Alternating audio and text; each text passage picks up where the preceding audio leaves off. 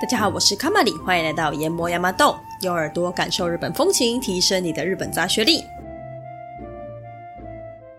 最近总算连南台湾都开始有点冬天的感觉，听说北台湾就已经冷飕飕的。嗯，我觉得刚好就是今天录音的今天，我觉得稍微感受到一些南部也稍微感受到一些凉意了。那说到冬天呢、大家会想吃什么呢？应该大部分的人都会说火锅吧。但当然，我想会有很大一部分的人会说，哼，吃火锅不分一年四季。确实，因为我自己也是一个火锅爱好者，我从来也没有觉得它是有分季节的。我觉得好像我想吃就吃啊，我管它什么天气，天气冷就是要吃啊，那天气热也要吃啊。那我之前呢，在听一个讲美食的 podcast 的时候啊，里面有一集就是在说火锅，然后我才知道，哎，原来台湾人非常非常喜欢吃火锅。那详细的数据其实我不太记得，所以我自己去查。根据二零一八年资料显示，台湾连锁店里面有四成就是火锅店。那如果你加上独立店家的话，火锅店数呢，它绝对是一个非常可观的数字。那过去还有个江湖传说，就是说女生几乎都喜欢吃火锅。然后呢，我仔细想一想之后，发现确实，因为我身边呢，除了我老木，嘿，我亲生妈妈明确表示他就是不喜欢吃火锅之外，我这辈子没有碰过其他人说他不喜欢吃火锅。那大部分呢，都是无锅不欢的一个状态。那其实火锅呢，在很流行健身的现在这个时代，也是蛮方便的啦。因为你只要选对汤头啊，然后避开加工食品啊，然后也不要沾太多酱的话呢，几乎可以说是非常健康的一个餐呐。而且对于大人小孩、男女老少来说呢，都是可以找到你喜欢吃的东西，非常的方便。好，不要再宣传了，回归正题。所以说了这么多，我就知道我们今天就是要来介绍日本的火锅。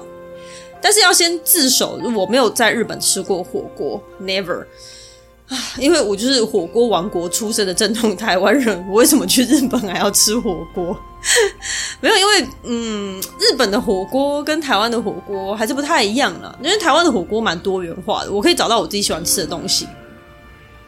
但日本的火锅，第一个日本人不太吃辣嘛，大家会发现日本料理都不是很辣。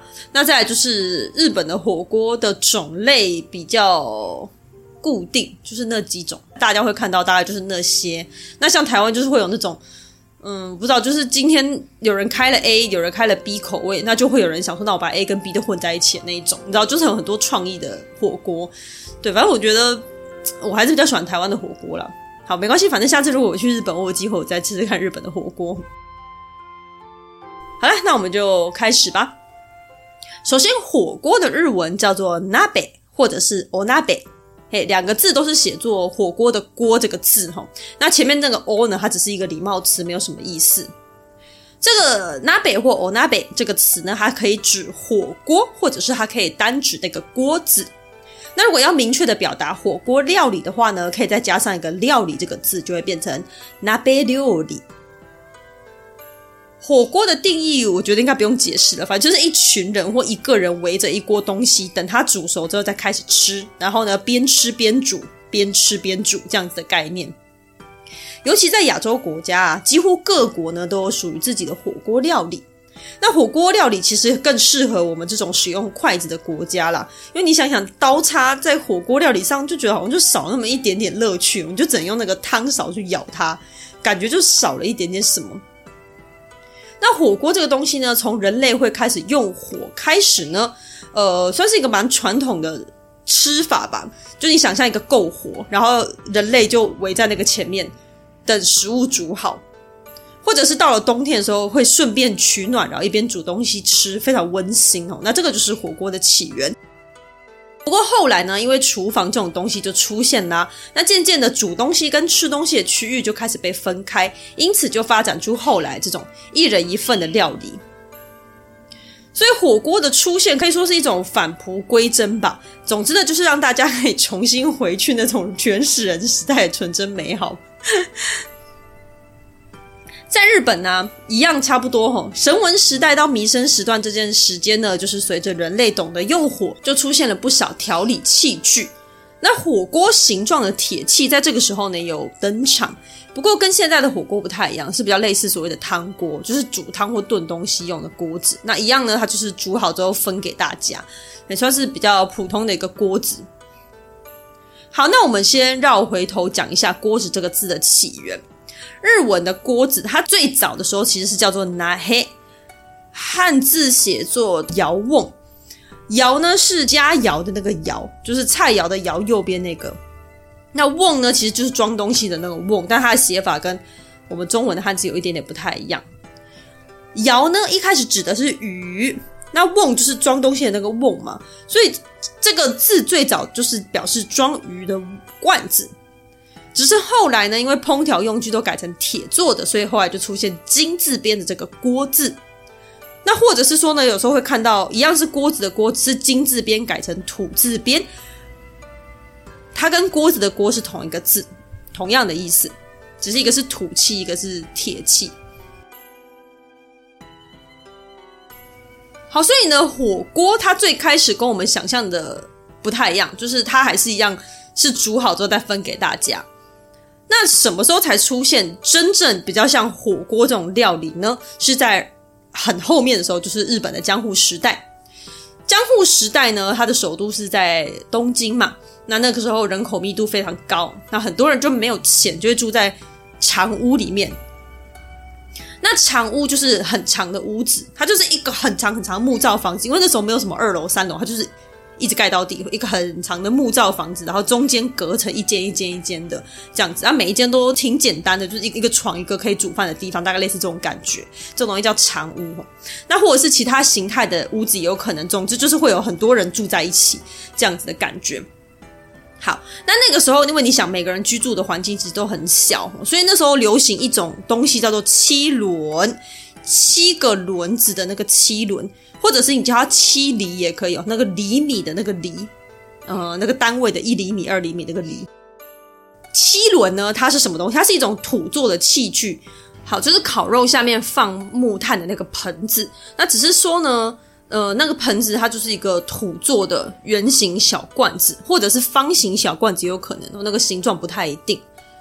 那它叫做七轮呢，有几种说法。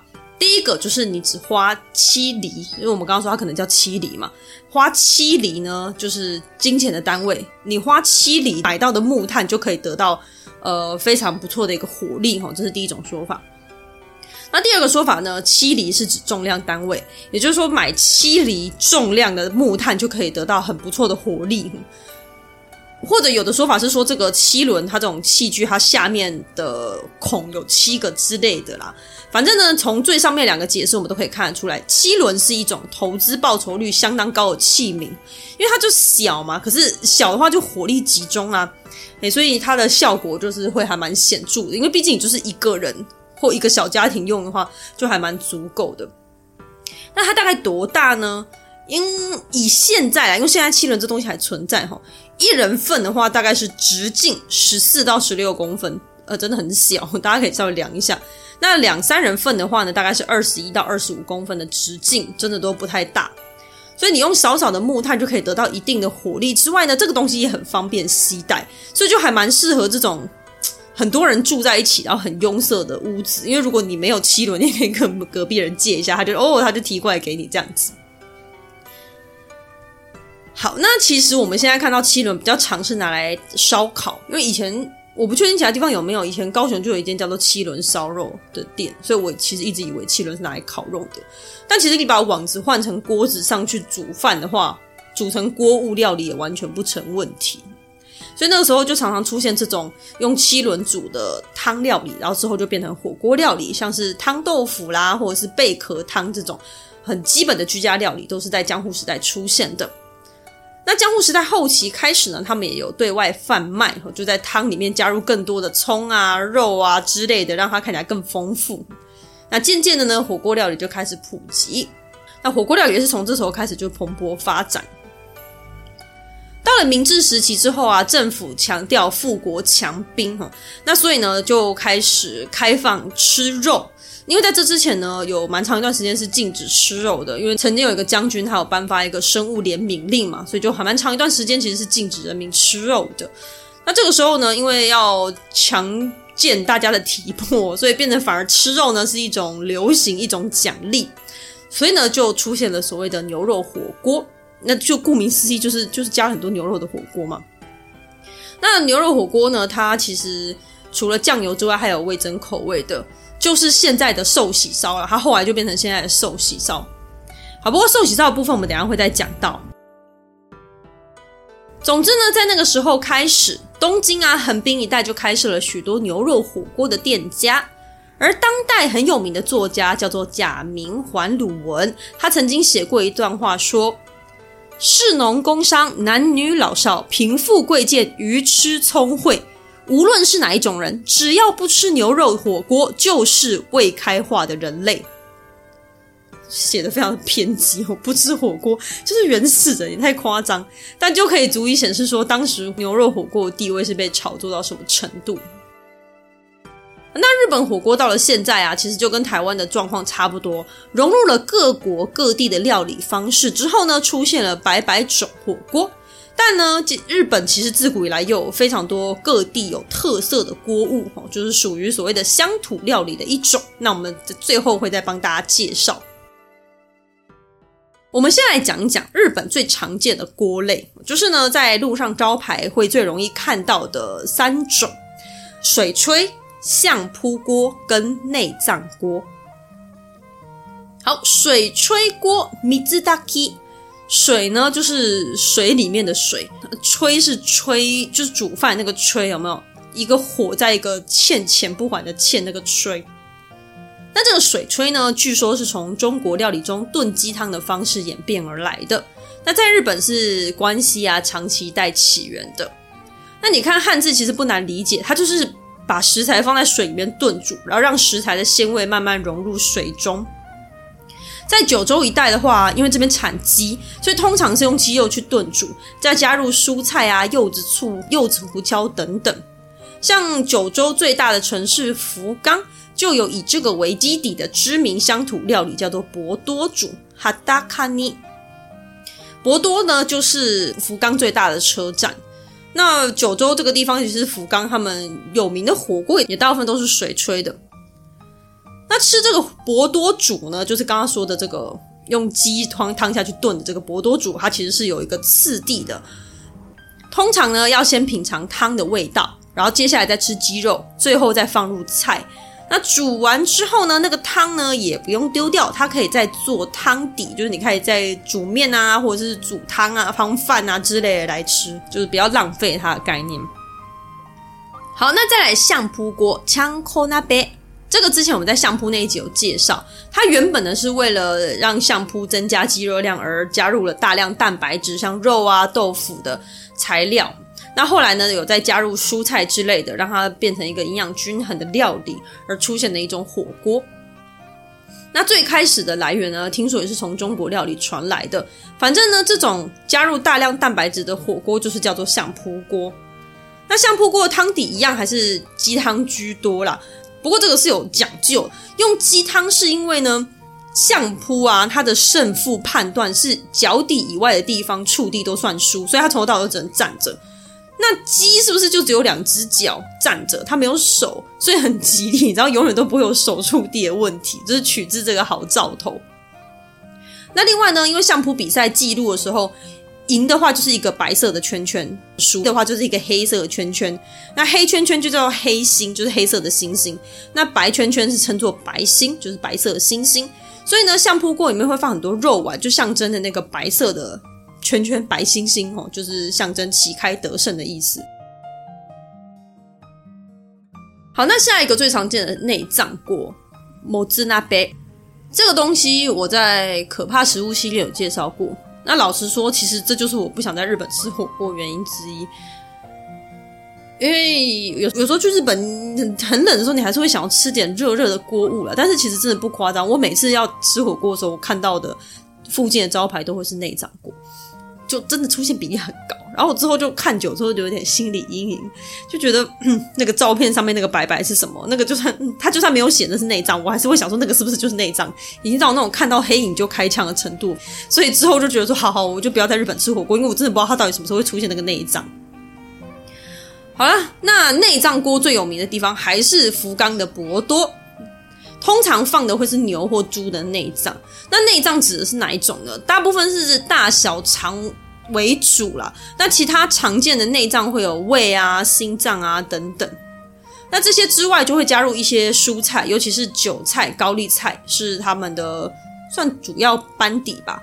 接下来还会放出蒜头跟辣椒，所以一听就觉得它超补啊，又内脏又蒜头、辣椒、韭菜，整个很补。所以呢，在当地呢，这种火锅还被称为叫做“以下一辣子”，就是不需要医生的意思，你只要吃了你自己就会好了。好，那以上是我们在路上会最常看到的火锅种类。那其实日本的火锅很多啦，我们不太可能一次介绍完，所以我们先来帮它分个类。依照它们的属性，就是你可以画出一个分支图。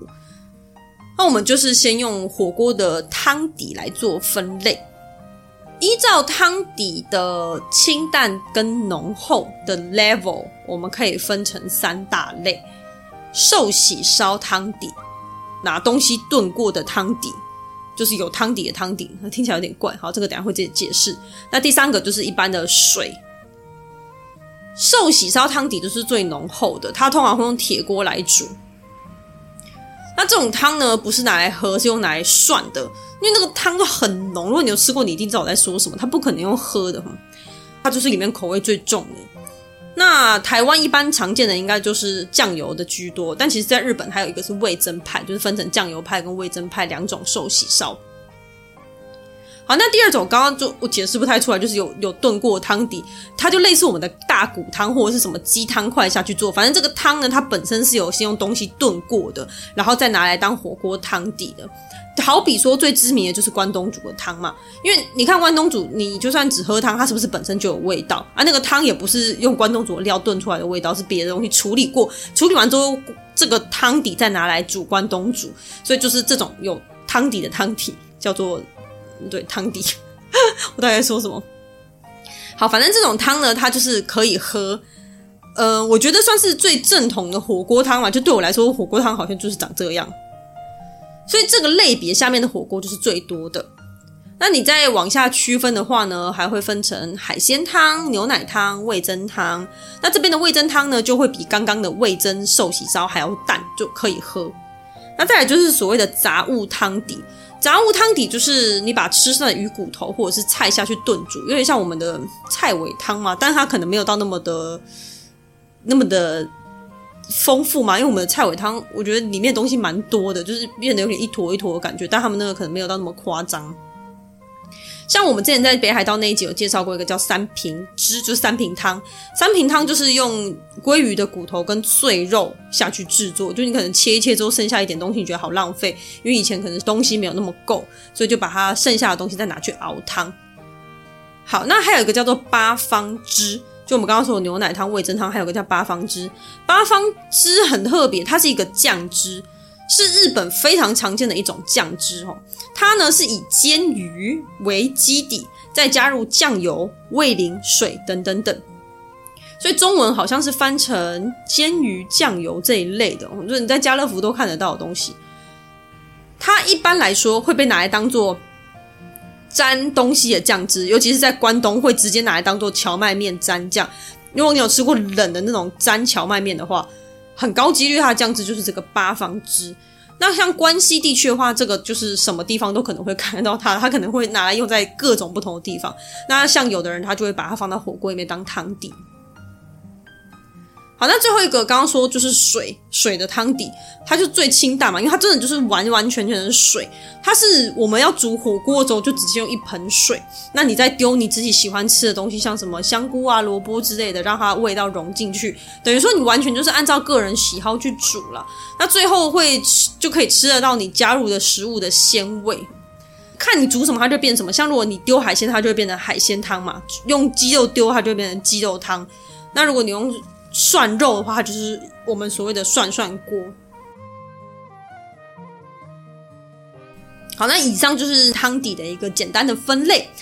那我们在介绍火锅的时候，其实很常会有一个问题，就是很多人会问说，火锅、涮涮锅跟寿喜烧这三个东西到底差在哪里？好，那我们刚刚都已经讲完这个分类，其实大家应该就可以蛮清楚的区分出来哈。首先，火锅它是一个很大定义的东西嘛。那涮涮锅跟寿喜烧是火锅中的其中一个类别。那寿喜烧跟涮涮锅的差别是，寿喜烧的汤汁是浓的，不能喝的。那通常它的肉也是用涮的啦，啊，煮完之后呢，就是会沾生蛋吃。那涮涮锅的汤底，刚刚说都是用水嘛，所以它汤底非常非常的清吼。那一样肉是用涮的，然后涮完之后呢，它通常是沾柚子醋或者是胡麻酱汁来吃。那因为它的肉虽然也是用涮的，但它的肉通常会比寿喜烧的还要来得薄。OK，那我们都已经提到他们两个，我们就顺便来讲一下他们的起源。首先，涮涮锅日文叫做呷哺呷哺，这个呷不呷哺是一个拟声语，就是刷肉的时候会出现那个声音哦。这个词汇呢，涮涮锅这个词是一九五二年在大阪永乐挺的一家叫做 Stay Hero 的店家，他所想出来的名称。当时呢，店里面的员工他就在洗那个擦手巾。那洗擦手巾那种小条的有没有？他会发给你一人一条小小条的那种擦手巾。那他就一坨一坨的，然后在水里面这样洗，洗来洗去，他就觉得哎，好像在涮肉哦。那那个水就会发出小不小不小的声音，所以他就用这个来命名这种涮肉的火锅。那这家十 A Hero 还在，就在大阪的梅田站。有趣的话呢，其实你可以尝试看看这家号称涮涮锅起源的火锅店哦。而涮涮锅的煮法来源呢，据说是来自于中国的北京料理涮羊肉。那涮羊肉呢，传说是忽必烈的御医，就是他的御用医生所想出来的。那传入日本之后呢，就改良为日本习惯的食材。尤其是呢，因为日本不太吃羊肉，是后来才开始吃羊肉，所以他们进来的时候是直接改成牛肉。那现在的话啦，是各种肉都有，但一定要是薄切的，因为你切太厚就算不太熟。那海鲜版本也有，例如说鲷鱼涮涮锅或螃蟹涮涮锅。那螃蟹涮涮锅比较特别，是因为螃蟹味道它一定会融入那个汤里面嘛。那那个汤就会很好喝，会变螃蟹汤。所以通常螃蟹涮涮锅吃完之后，那个汤它还会拿来再做汤饭或汤面。那涮涮锅固定的蔬菜会有白菜、葱、洋葱，还有香菇。那其他就是看个人喜好。不过刚刚念到的基本款，我就是固定班底通常都会在。好，那再来寿喜烧就更有趣啦。寿喜烧的日文叫做 “skiyaki”。它的来源也有很多种说法，不过最常听到就是呢，在过去农业时代的时候啊，因为农民会在田里面长时间的工作，所以中午吃东西的时候呢，他们不太会回到家里面，因为这样也浪费时间。所以呢，他们中午吃东西的时候呢，就就地取材，用那个农具的锄头，因为锄头它其实是一块扁扁的东西，那个铁盘铁板，所以他就用这个东西来烤鱼、烤豆腐来吃。嘿，据说这个就是 Skiyaki 的起源。那因为那个锄头的锄都是叫 ski，所以他们就说叫 sukiyaki 是因为这样子来的。那另外一种说法是因为寿喜烧的肉也是要薄切，那薄切的日文叫做 skimi，嗯，所以它也有可能是这个来源。那刚刚我们就有提到，其实寿喜烧它最早就是明治时期那个时候开始出现的牛肉火锅，后来变成 skiaki 的。关东的话都直接叫它牛肉火锅啦，不过关西地区是一直以来都会叫它 skiaki。好，那提到这个江户时代的禁肉令啊，虽然规定是这样规定没有错，可是其实大家私底下还是会偷偷吃的。因此呢，寿喜烧店啊，它是在江户时代后期开始其实就有出现。不过在禁肉令解放之前，大家会使用暗语。那这个暗语就是来形容一些肉类，它肯定会用一些植物啊、花卉啊，甚至是一些风花雪月的东西来表达吃的是什么肉这样子。好，我们就简单来讲一下，像猪肉呢叫做牡丹，所以如果你有看到所谓叫牡丹锅，那就是猪肉火锅，因为那个猪肉摊开之后一整盘放在盘子上面，很像盛开的牡丹花，所以叫它牡丹。不过当时日本吃的是山猪，不是我们吃的那种家猪，嗯，是这样讲的吗？那因为它是山猪啦，所以有的人会称它为山金，那个金鱼的金。马肉呢，之前有讲过，叫做樱花。因为它在接触空气的时候会变成樱花的粉色。那另外一个说法是呢，千叶县佐仓这个地方呢，专门产有名的马。那佐仓跟樱花的读音是一样的，所以就有那种马肉就等于樱花这样子的称呼法。不过无论如何，反正大家如果看到樱花锅或一些樱花料理，你就知道它就是马肉。那附带一提呢，因为传说吃马肉可以增强体力，因此在一些红灯区，马肉料理会特别盛行。那鸡肉呢，叫做薄，也就是松柏长青的柏，因为柏树的叶子跟鸡肉的颜色蛮接近，所以就叫叫它为柏。再来鹿肉叫做红叶，红叶在日文里面是枫叶的意思。那它的来源是日本的卡牌游戏花牌里面呢，会有所谓的季节卡。那季节卡里面代表秋天的枫叶，通常就会跟鹿画在一起，因此而得名的。那其他就还有像银杏代表鸭肉啦，月夜代表兔肉等等各式各样的说法。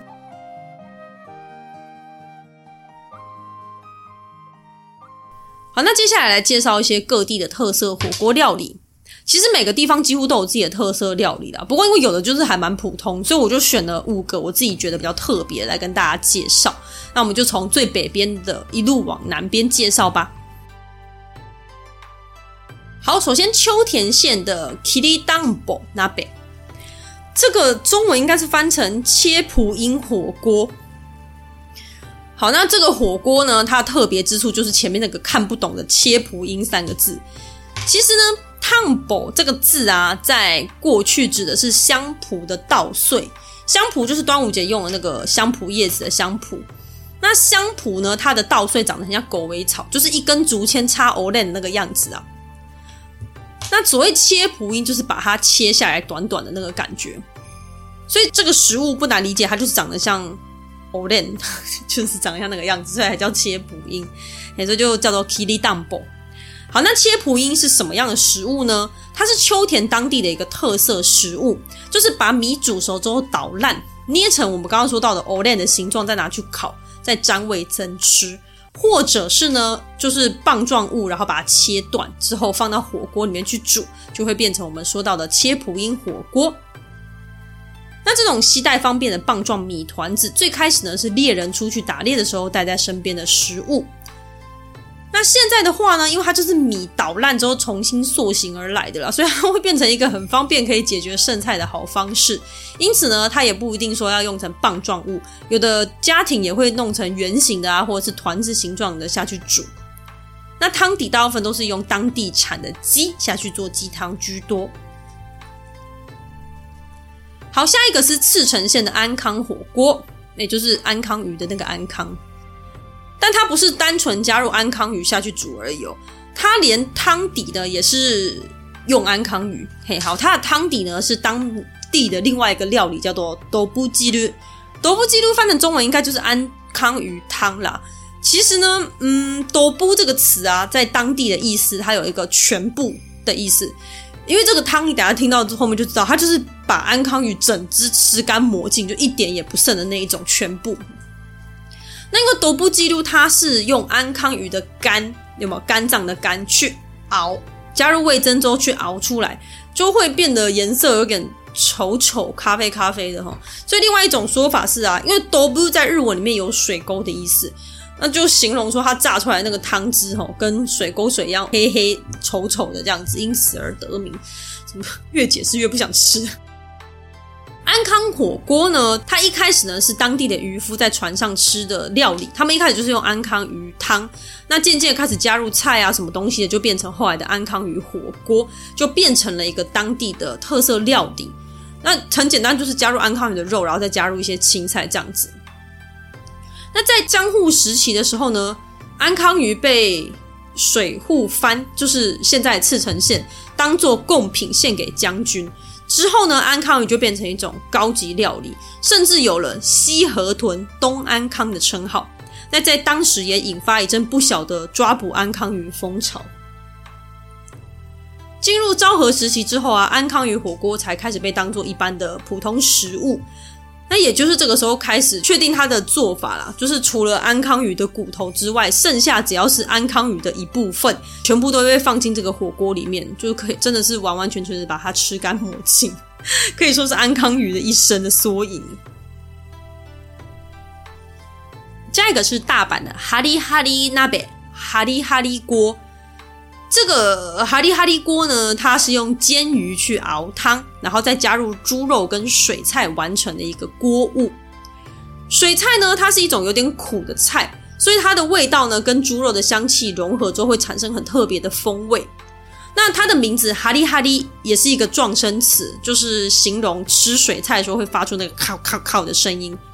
那这个名字也可以刚好提醒大家，因为水菜呢不要煮太久，水水菜最完美的时候你吃下去，它咬起来会是哈利哈利，就是咔咔咔的声音。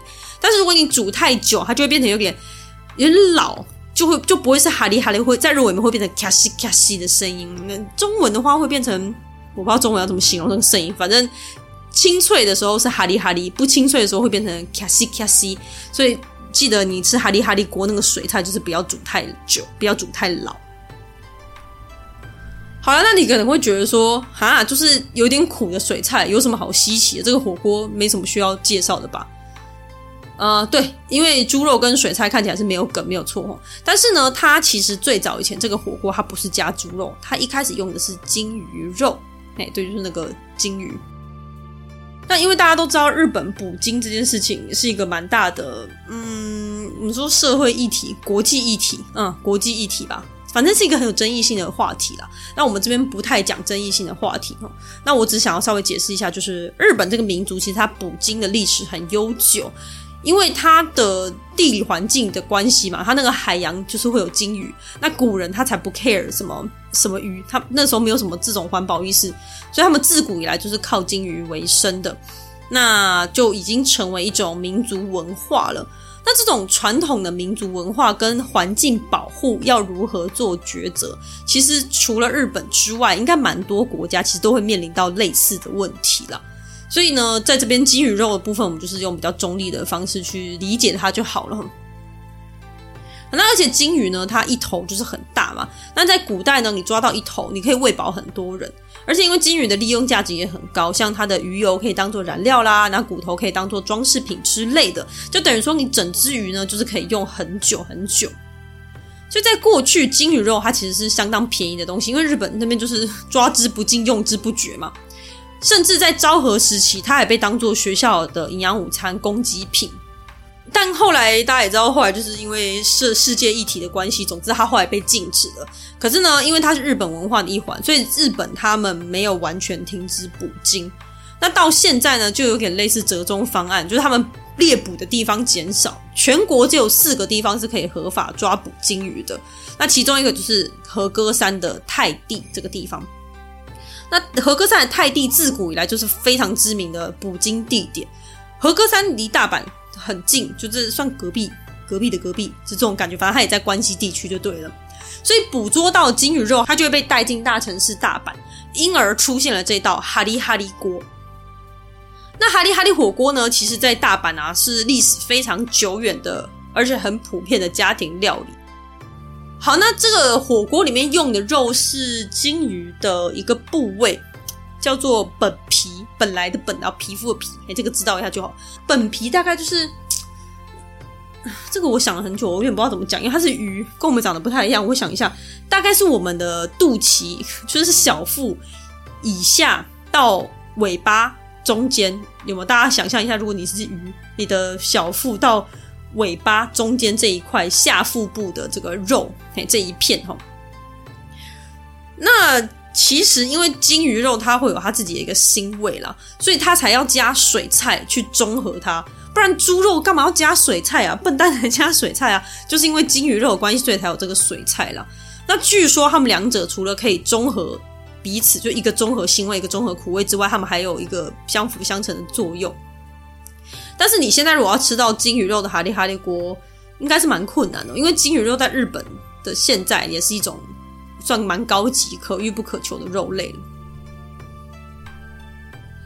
好，那下一个是滋贺县的鸭锅，就鸭子火锅，叫做卡梅纳贝。鸭子锅呢，它是用琵琶湖那边的绿头鸭做成的鸭子火锅。嗯，对，绿头鸭。绿头鸭就是大家会在什么生态园区或者一些什么公园里面会看到的那个头是绿色的那种鸭子，头是绿色的是公的，它旁边会有那种全身咖啡色，那个就是母的，它们都是绿头鸭。传说中呢，因为以前丰臣秀吉很喜欢吃鸭肉啦，所以就还还奖励大家说哦，如果你去养鸭子，就给你奖励这种的，所以就有很多的那种鸭子，然后就会有这个鸭锅出现。但现在不是用绿头鸭，现在用的是绿头鸭跟一般的鸭子交配生下的一种叫做合鸭，合起来的合。这种合鸭的好处就是它比较没有腥味啦，因为它不就不是野生的，然后肉质也会比较柔软。而鸭锅呢，它最好的食用期间是十月到三月这段期间，鸭子的合法猎捕时间。也大概就是这段时间了，因为这段时间就比较冷，所以鸭子身上呢的脂肪含量会比较高。那所以这个时候的鸭子吃起来会比较有口感，然后香气也会比较高。好，那最后也是关西很有名的一个锅物，尤其是以京都为首，叫做鳖火锅、甲鱼火锅，日文叫 sbona。那个鳖呢，就是长得像乌龟那个鳖哈。台湾有时候会叫甲鱼。那其实我很无聊去查一下，发现哎，其实台湾是养鳖王国。然后就很多人会问说，奇怪，台湾人这么会养鳖，可是台湾人自己不太吃鳖。吃鳖这句话呢，大部分时候就是只是一个譬喻而已。那台湾不吃鳖的原因，我想应该听众朋友大部分都可以感同身受，就是首先就饮食习惯，再就是观感不太佳，然后最后。据说腥味很重，因为那时候我稍微去查了一下，那个画面我不太能够接受，有有点可怕，有点冲击啦，应该这样说。好了，反正呢，你就知道鳖呢腥味很重，所以在日本呢、你要做这个鳖火锅，它里面就会放大量的酒跟水下去煮，来把鳖丢进去。它不会用那种有味道的汤底，因为有味道的汤底它会把那个鳖的甜味给盖掉。而且呢，炖完之后才能可以让鳖的胶质融入到汤中。那沾酱的时候呢，一样它会用薄盐酱油跟生姜汁，因为这样才可以把鳖的腥味给盖掉。到底是多腥？那吃剩的汤呢，因为里面有大量的胶质嘛，所以他们就会再加到饭上面，然后打上生蛋一起配着吃。鳖呢，因为长得跟乌龟一样都有那个壳嘛，所以在送鳖上路呢，它是有一定的手法，可是我觉得有一点残忍，所以我就先不详细说明。如果你想知道，应该上网是查得到的。我不太想要，对，反正对，上网应该可以查得到。我们是鳖王国，一定可以查得到的。好啦，反正呢，鳖上路之后呢，他们会采鳖的鲜血，那这个鲜血听说也很补，就会放在酒或果汁里面。像有的店家。卖鳖火锅店家前面就会先给你一个开胃酒，那个开胃酒就是加上鳖的血的一个酒，就是也是把鳖吃干抹净的概念啊。那个鳖它就是一个圆形的形状嘛，它的壳，所以在关西地区啊，鳖火锅也会叫做圆锅，还有圆形的圆叫做马鲁纳贝。那鳖的料理店呢，符号通常也会是一个圆形的图案。鳖料理呢，据说是在江户前期出现于大阪的。那渐渐呢，有了炖鳖啊等等，反正就是各式各样的煮法，很多元呐、那因为它就是有一个味道，然后因为长得就是丑丑的，所以当时呢，只有在庶民之间流行，它没有到上流社会之中。那到了近代，因为料理的手法也更多元化了，那去掉腥味之后，大家可能就是发现了鳖的美味之处，因而呢，摇身一变成为一个高级料理。那中国自古也会吃鳖啊，因为据说它可以强健体魄，又有丰富的胶原蛋白，吃了可以延年益寿、永葆青春之类的。所以到了京都啊，冬天的时候就会开始提供鳖火锅。那他们的鳖都是自养自售，所以很多人会千里迢迢来到京都，就为了吃鳖。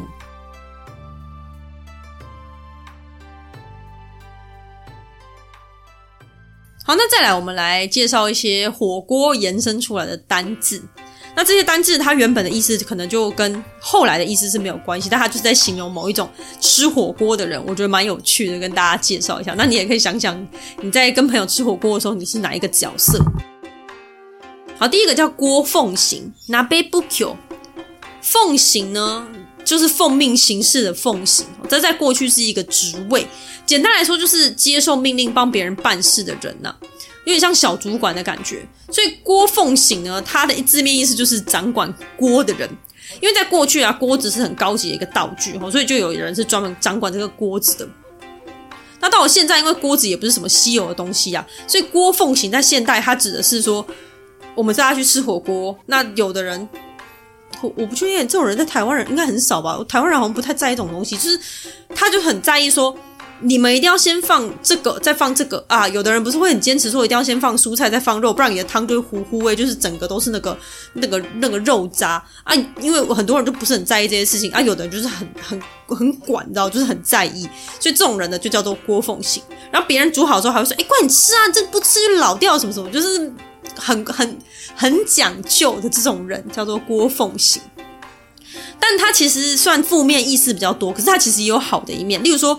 这个可能台湾就还好，像日本可能大家就客气客气的哈，大家就没有什么主见，就是啊，先煮什么好呢？没有什么主见，那就会有人说啊，不然我们先煮什么，再下什么，就是你知道帮大家分配好了。那这种人也可以叫郭凤行，这就是比较好的那种郭凤行。好，那下一个叫郭将军，那被秀滚，那郭将军就不难理解，他就是比奉行更高级，也比他更蛮横、更专利的管理火锅大小事。也太啰嗦了吧！不过就是个火锅，他想怎样？二代官阿库代卡，二是邪恶二，代是代理的代，官员的官。二代官其实它字面上是压榨人民的官员，诶，在过去是这个意思。不过在火锅世界的话呢，诶，它就是完全不一样的意思哦。因为恶邪恶的恶这个字啊，跟我们刚刚说到的肉渣的日文叫做灰汁，灰色的汁，两个是同音，都叫做阿库。所以呢，呃，有的人呢，他会默默的在帮大家去捞那个肉渣，因为他可能都大家在聊天，他可能就不聊天，他就默默捞肉渣、捞肉渣、捞肉渣。他这种人呢，就是他好像不是很起眼，可是很重要啊，因为你的汤就是要很清澈嘛。所以呢，二代官就变成那种专门捞火锅渣的人，变成那种在吃火锅的时候不起眼，但是非常非常重要的一个存在。好，再来 Hikesi 火消。这个火就是火灾的火，然后消失的消，这个字就是消防人员的意思，或者是它有很多其他的意思，例如说解决麻烦的人啊之类的。那在火锅界里面的话呢，它就是字面上的意思，就是专门管火的大小。因为有时候锅子就一直滚嘛，那有的人不就会去把它按小按大这样子，所以就跟刚刚的二代官有点像，它算是一个不起眼但是又很重要的角色。好，那后面两个也蛮可爱的。这个叫做丁奉行，马吉不久。町是呃一个田一个丁的那个丁嘛，就是那个地方的意思，比较小的一个单位。那这个原本指的是男性的地方官员，就是听命于小主管的再小一点的那种，嗯，算是一般行政人员的感觉。那丁奉行在火锅界，它就是指那种。你就想想，他就打杂的嘛，他很认真的在听郭凤行的话，就郭凤行叫他干嘛他就干嘛，然后剩下时间他就专心等火锅煮好，然后依照状况帮忙准备酱汁倒酒之类的，就是可以让郭凤行专心的煮火锅，他就是待命这样子。那另外一个是应该是女生版本的丁凤行，她叫做丁娘，马吉姆斯妹。娘这个字在日文里面不是妈妈，娘是女孩或女儿的意思，所以这个字原本是指说就是。在路上你会看得到的年轻女孩，就是路人女孩的意思啊。那所以跟丁奉行很像，她就是女生版本，专门等东西煮好的人。但她也不是就完全的不做事，她就可能帮忙炒热气氛，就啊跟大家聊天啊。那煮好之后呢，会帮大家分装食物。简单来说就是偶尔划划水，你知道，然后偶尔打打杂这样子的角色。好，不知道大家在吃火锅的时候是什么角色呢？OK，所以以上呢就是火锅的知识啦。所以下次如果去到日本呢，不妨来找找看什么特色火锅来吃吃看吧。那你觉得台湾火锅跟日本火锅有什么不同呢？你喜欢什么样的火锅呢？诶，甚至你在吃火锅的时候是什么角色呢？都欢迎留言跟我讨论哦。今天的节目就到这边啦。如果喜欢我们的节目，欢迎到 Apple Podcast 点击五星好评，或者点选节目下方的抖内链接，给卡玛丽一点支持与鼓励吧。今天谢谢你的收听，我们下期再见，拜拜。